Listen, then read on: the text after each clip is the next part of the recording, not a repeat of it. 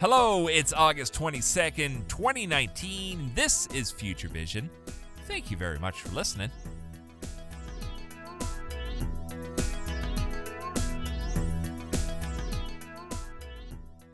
Guess what's making a comeback?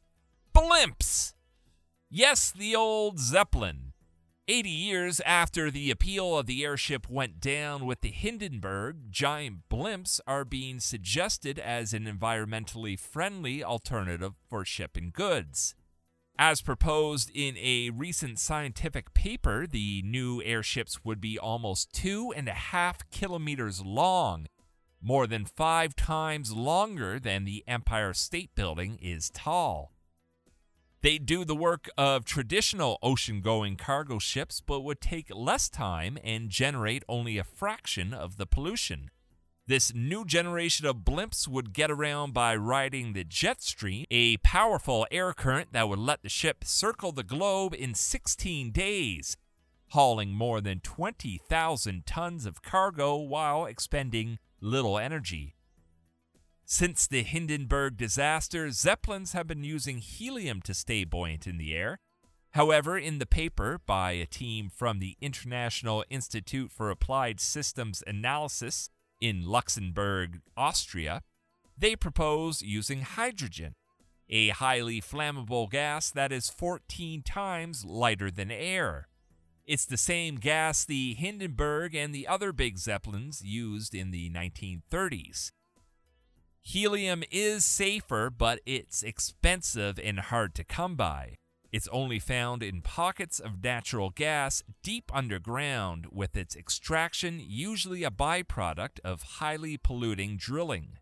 Hydrogen, on the other hand, can be extracted from water and so would be much cheaper.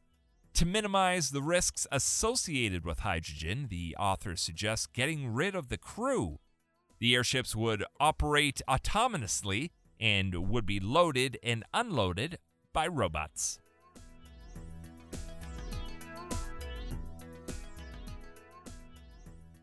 Today, in the Futurology subreddit, I was asked a great question by my very good friend, Only Artist 6.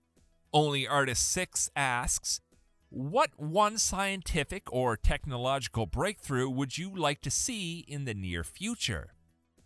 Well, there's a lot of things I would like to see and think we will see by the year 2030, like lab grown meat hitting grocery stores and taking over at fast food joints, kind of like what we're seeing now with plant burgers.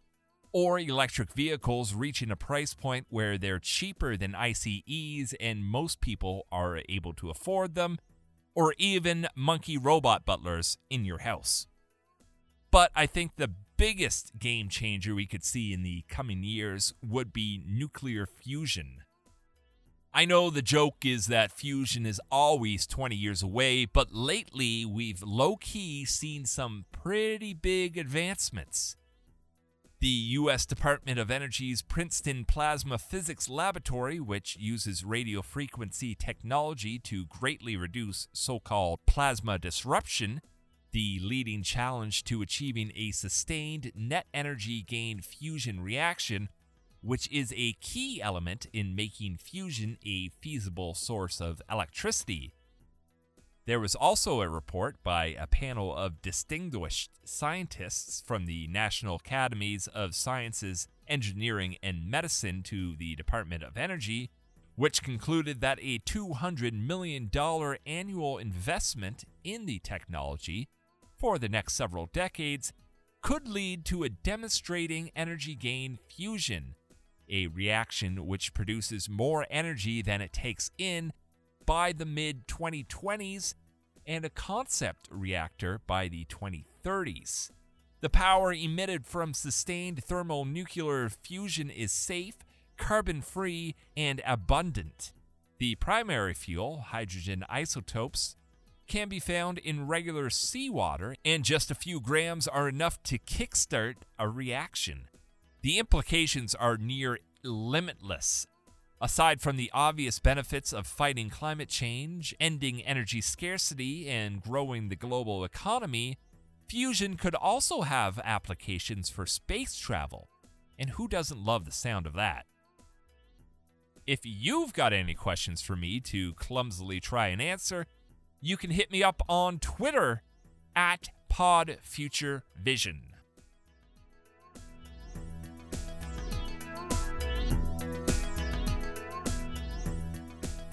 I feel like I'm kinda in an abusive relationship with Elon Musk. He keeps making these big promises that he's got these great nights planned for us, and I get excited for them. I look forward to them for weeks. Then at the last minute, he's like, oh, sorry, gotta postpone. And I always fall for it. This Saturday was supposed to be the annual SpaceX presentation where they update all us groupies on the rocket company's short and long term goals. You might remember last year's event when the Dear Moon project was announced. That's the plan to send Japanese billionaire Yusaku Maezawa and a few invited guests on a trip around the moon. Musk said that it will probably make sense to do this when Starship MK has three Raptors, moving body fins and landing gear installed, which is hopefully mid September. There's no good news to give you in regards to Starhopper either. The prototype is still waiting for final FAA approval before it'll be able to perform its 200 meter hover test that was scheduled to be completed last week. Nobody said being an Elon fanboy was going to be easy, but it is how it is.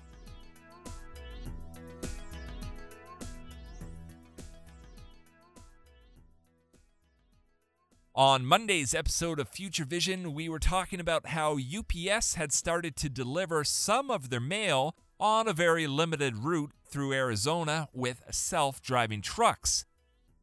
Well, I guess some truckers in Missouri were listening because they took to the streets to protest against the impending robopocalypse. The truck drivers shut down the streets around the Jefferson City Capitol building Tuesday morning Trucker Billy Boger, who organized the protest, said that he was worried full self driving trucks would directly affect his career. This is my job, Boger said. I mean, once these things come in, I'm done. I'm out. Most of the people coming in today are literally a week out of being out of business.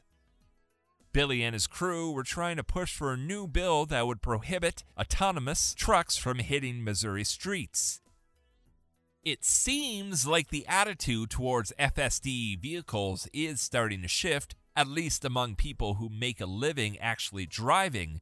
It's going from the idea of a robot could never do my job to one of please don't let a robot do my job. And these Missouri protests are just the start.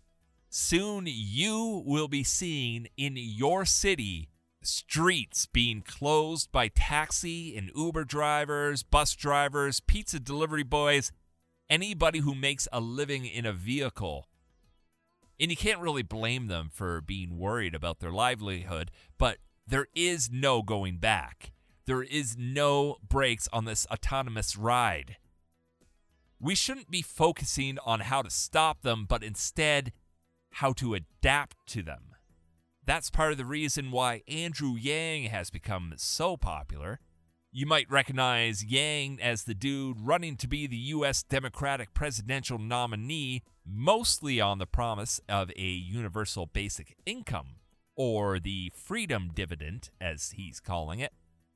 He's been talking about the replacement of drivers with computers for a while now and how it will impact the economy. Now, I'm not personally ready to declare myself a member of the Yang Gang. I mean, I'm Canadian. I don't want to be accused of foreign interference and end up on a report somewhere.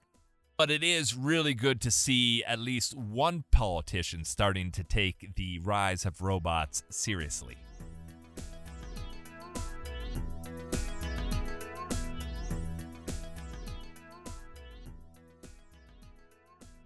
That's it for today's episode. Thank you very much for listening. If you at all would like to help Future Vision grow, you could always subscribe for the newest episode. You can rate the episodes. You could leave a comment. You can share links on social media. You could do a TikTok about it. Anything you like, anything at all like that would be very helpful and very much appreciated. Catch you again soon. Bye for now.